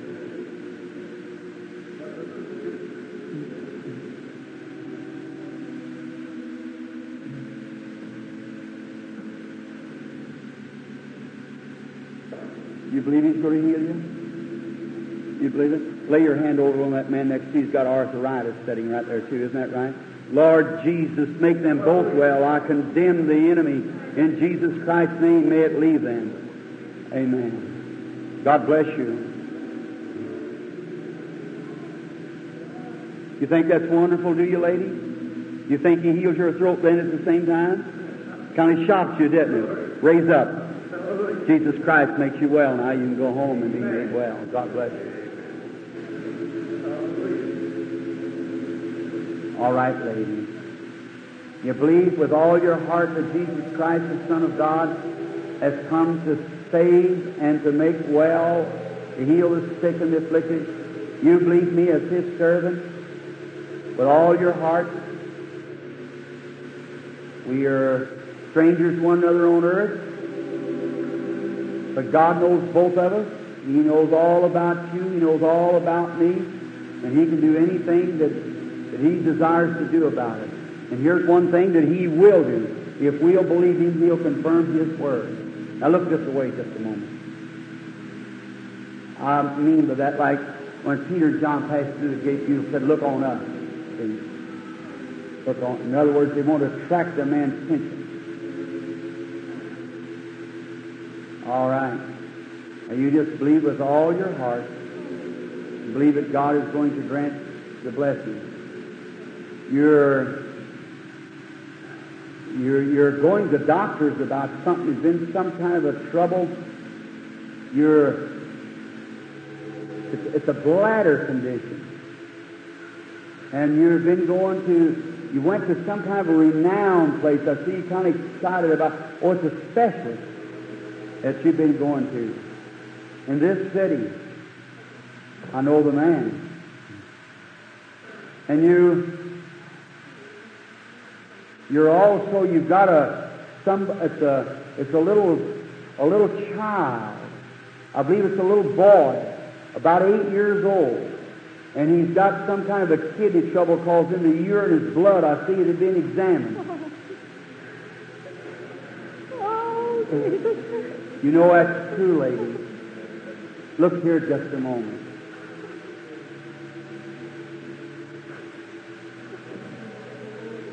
I see with something in your hand. Oh, it's a. Uh, y- your name is Elta, something like that. It's, it's a funny name, Elta, but your last name's Cox, and you live at at uh, 2514 of Jefferson or something. Isn't that right? Go back home. Believe me, as God's servant, you're going to get well. God bless you.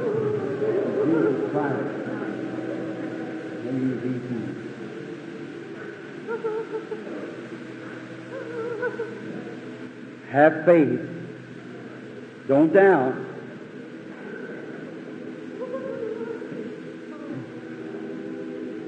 All right. Bring the next patient.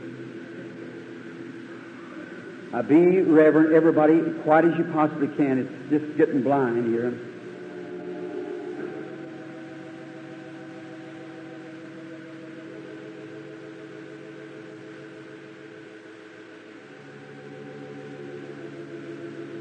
Do you believe me as his servant, sir? Yes. You were sitting there deeply thinking about something, wondering if it would touch or call you. I don't know you. I've never seen you in my life. But you're trying to break through to something to touch Jesus Christ, and you have. You've touched him the same one that turned to the woman and told her what was wrong. Your faith has touched him. You've been bothered with some kind of a trouble that's in your back. It's a liver trouble. Isn't that right? Uh-huh. Uh, God bless you. Come. You believe with all your heart? We're strangers to each other in this pilgrimage here of life, but we're not strangers before God. He knows both of us. He's fed us since we were babies. He knows you. He knows me. And He surely can bless us if we'll only let Him.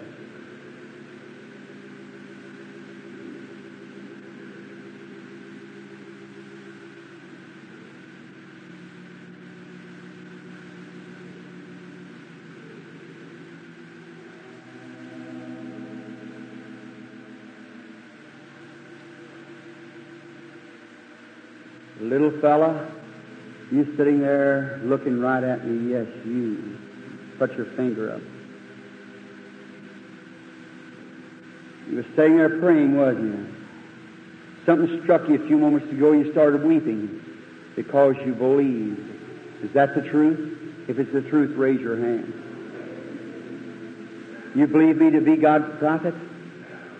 You've been suffering with a bowel condition, haven't you? Isn't that right? If it is, wave your hand like that. It's left you now. You can go home. Your faith has saved you. You've touched the Lord Jesus. Amen.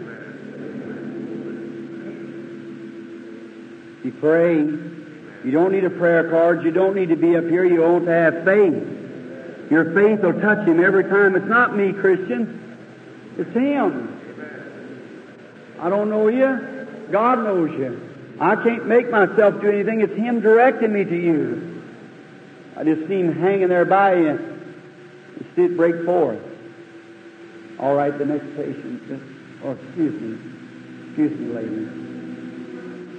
All right. I was, was I talking to her? I've been talking to you. Excuse me. Excuse me. Now I want you to look this way just a moment.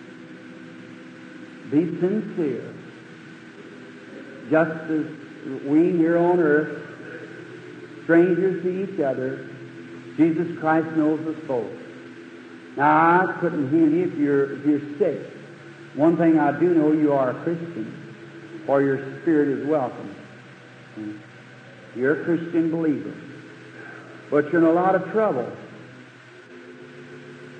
And your trouble is one thing, it's about a, a child, a little fellow, that it's something wrong with the child, it's, it's underweight or something other, or don't, it's, uh, it's kind of, don't gain its weight right, and you're worried about it.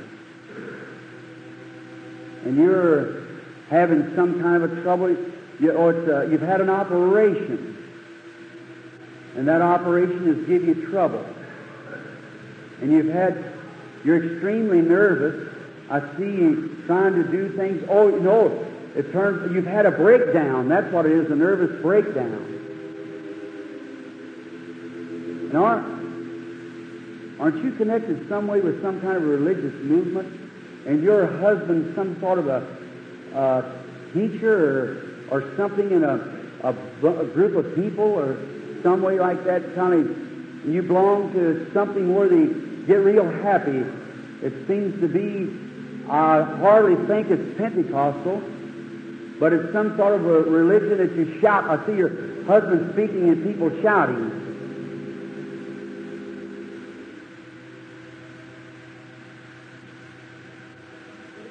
You're, you're a Methodist. You believe me as his servant? Now take my word. Your little fellow up here before us again.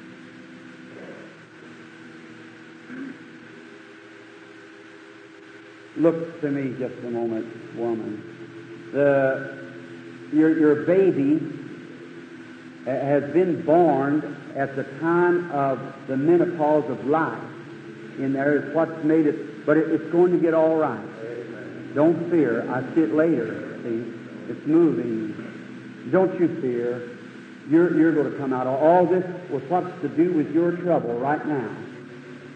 And I come here just a moment. I, oh God, the, the merciful Father of our Lord Jesus Christ, I send blessings to my sister who is in need. And now, whatever her need is supplied, I ask this blessing in Jesus Christ's name. Amen. The Lord bless you, lady.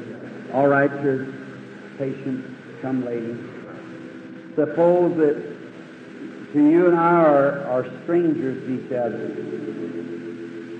Do you believe with all your heart that Jesus Christ, the Son of God, is near?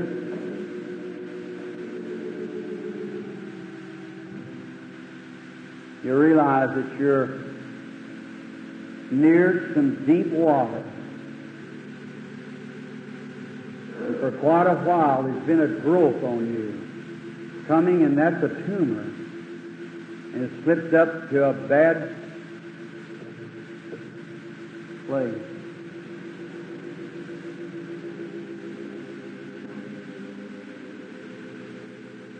That tumor is in the breast.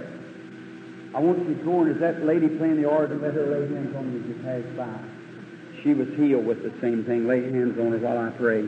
Lord Jesus, may it go as hers did, and may she get well. In the name of Jesus Christ, the Son of God, I ask the blessing. Amen. Have faith in God. Are you all believing with all your heart? All right. Come, lady. You believe him?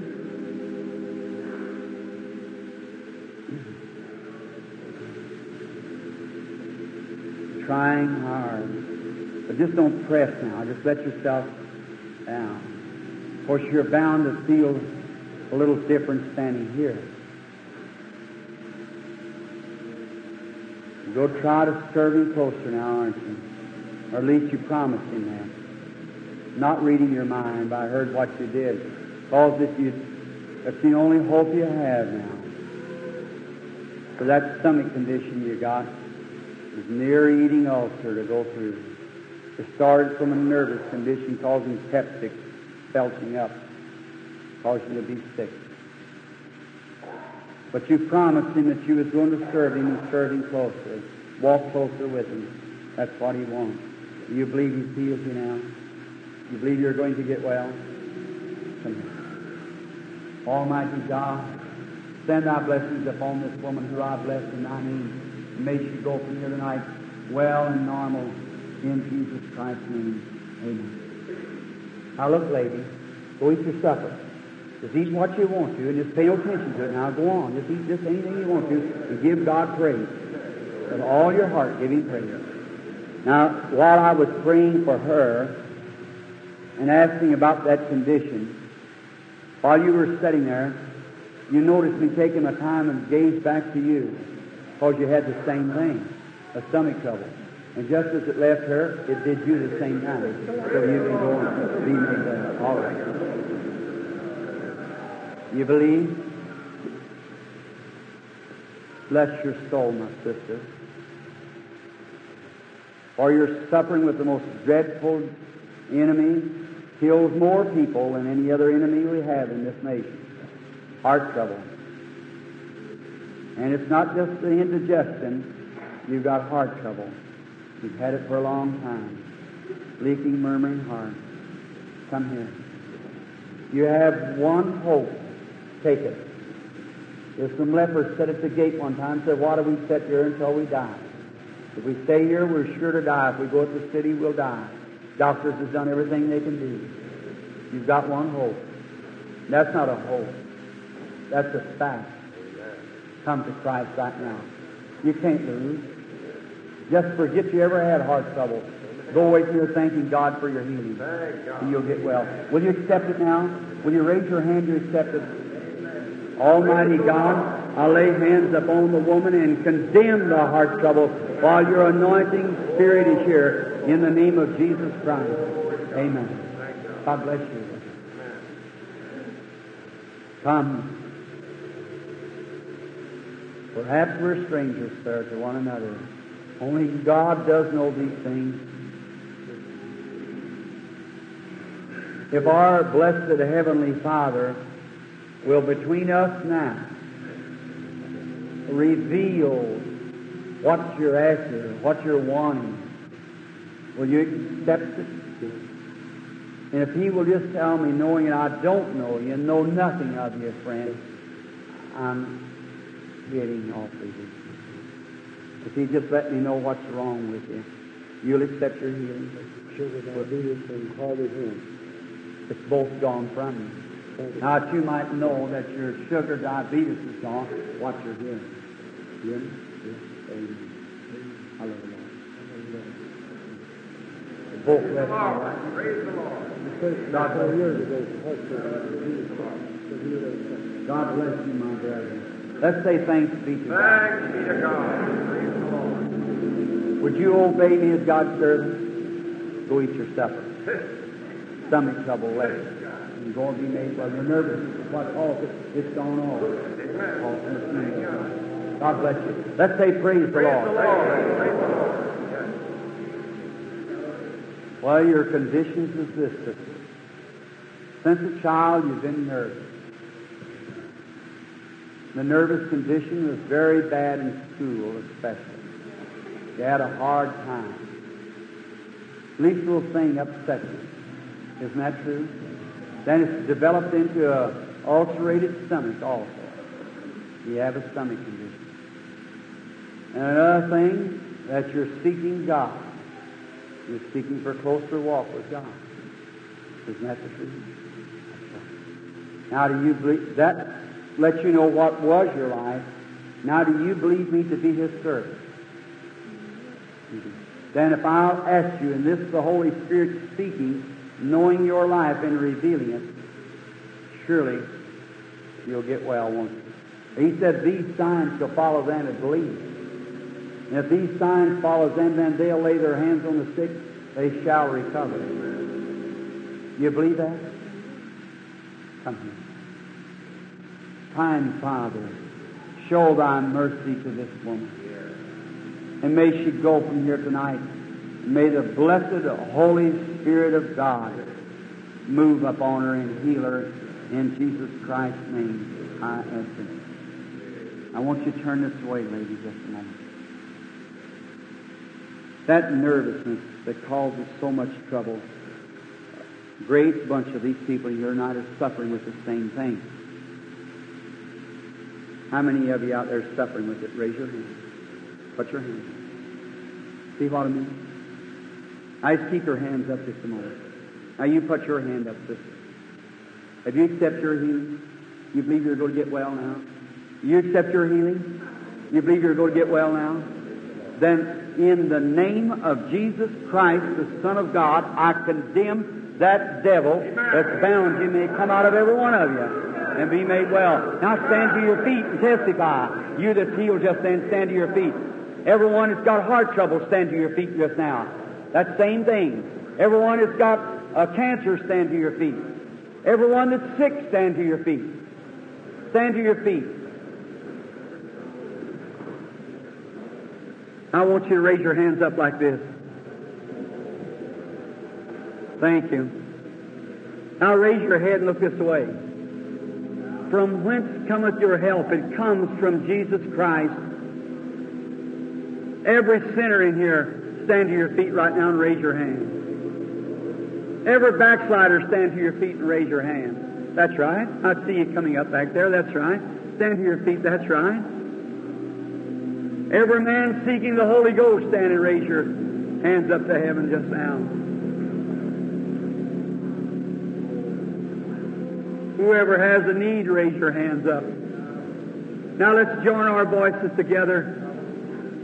O God, O God, Creator of heavens and earth, Creator of heavens and earth, send thy blessings upon, us. send thy blessings upon us, upon us, for we are standing needy. for we are standing needy. We need healing. We need healing. We need salvation. We need salvation. And we need to be called back to the fold. We need to be called back to the fold. And thou hast did that for us tonight. Did that for us tonight. That's why we're standing with our hands That's to you. standing with our hands. And we thank you for healing us, Thank you for saving us, for saving us, for redeeming us back. for redeeming us back. And we give thee praise And for we give thee praise And for from this time henceforth, May this time henceforth we'll serve you with all of our serve heart. you with all our heart. Now, while you raise your hands to give Him praise, I want to offer thanks for you.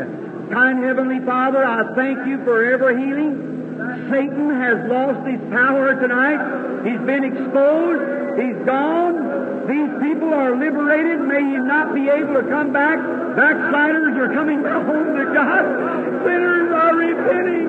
God get glory out of it. I praise thee in Jesus Christ's name for all the glory and the power Praise the Lord. Then praise the Lord.